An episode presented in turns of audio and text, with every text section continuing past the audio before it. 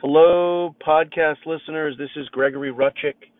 Welcome to First Marathon, a podcast that I created starting in June of 2018 for my first marathon.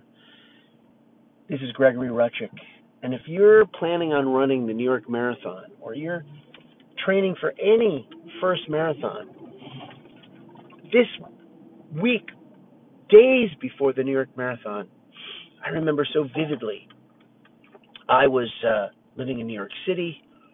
I had uh, suffered at least 10 days ago a terrible inside calf strain, the soleus muscle.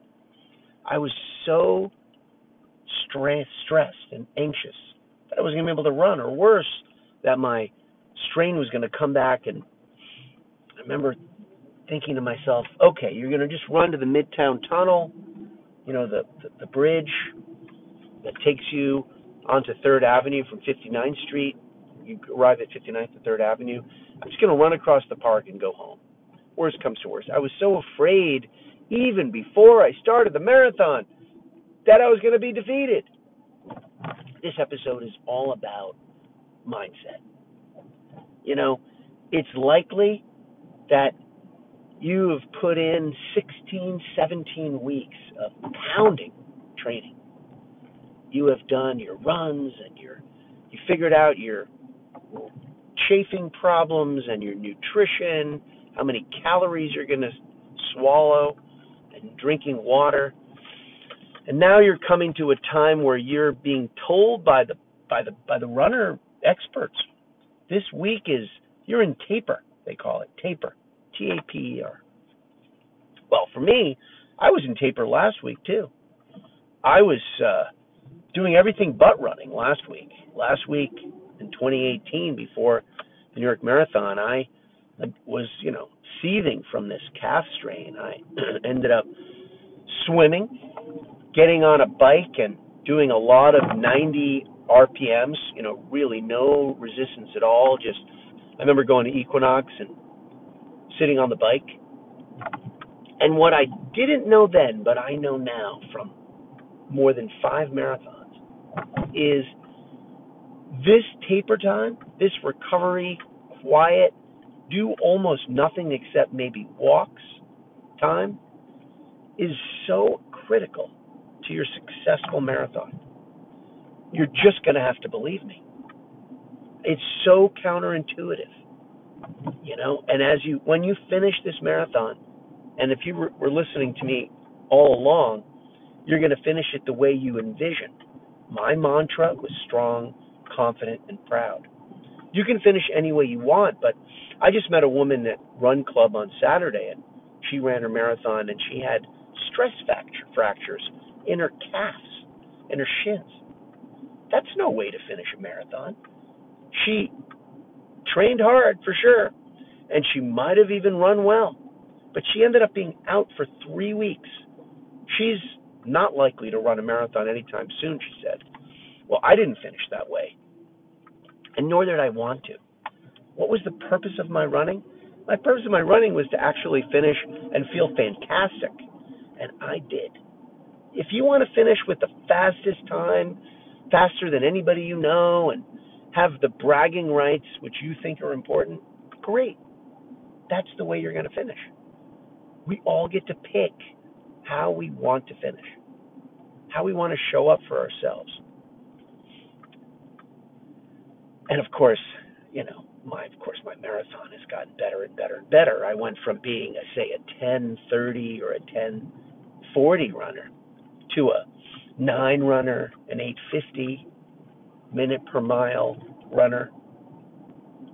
Even in this last year, my running has gotten better and better all the way here in 2023. So, so much of that is as a result of really two things. One is consistency. There's no question. You've got to put in the runs, you've got to put in the miles, and you've got to pay attention to your body.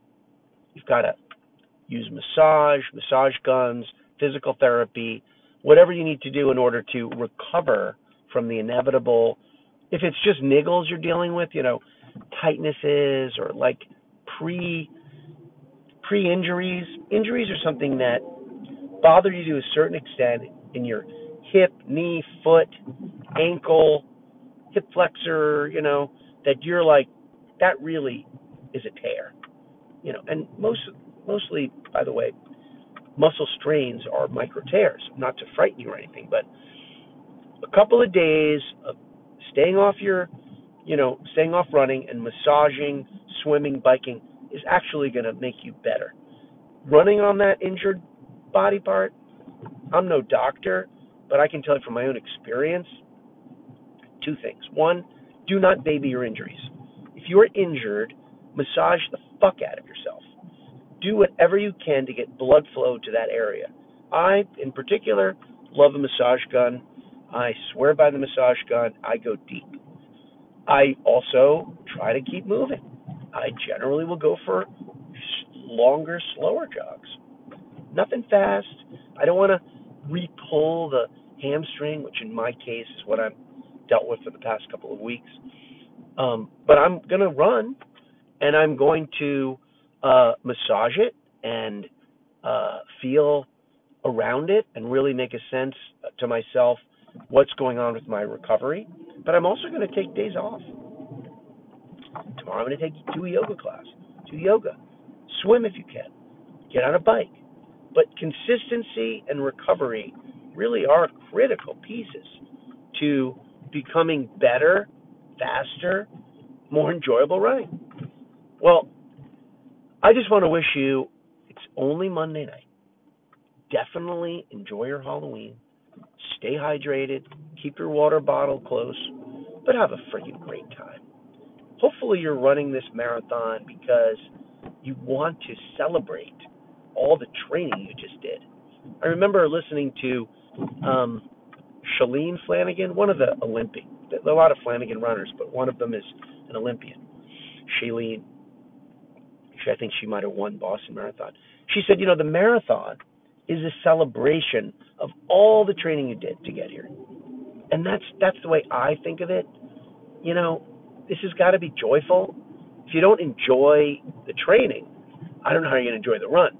But if you didn't enjoy the training and you probably trained harder than you're going to run, I don't know, maybe you'll run harder than you trained. Celebrate yourself, will you? Every mile. Think about somebody like yourself who you dedicate this mile to people you care about, people who've cared about you. That was very helpful for me. I repeated certain people along the way.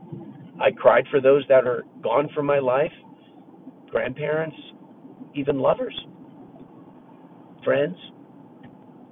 Luckily, I didn't have too much loss. And celebrate yourself. If, if there's anybody that this is for, it's not about being selfish.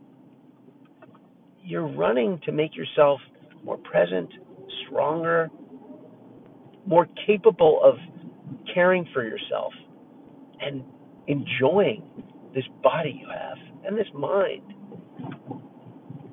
So, my hat's off to you. Have a great run, have a great taper week, and celebrate. Luck.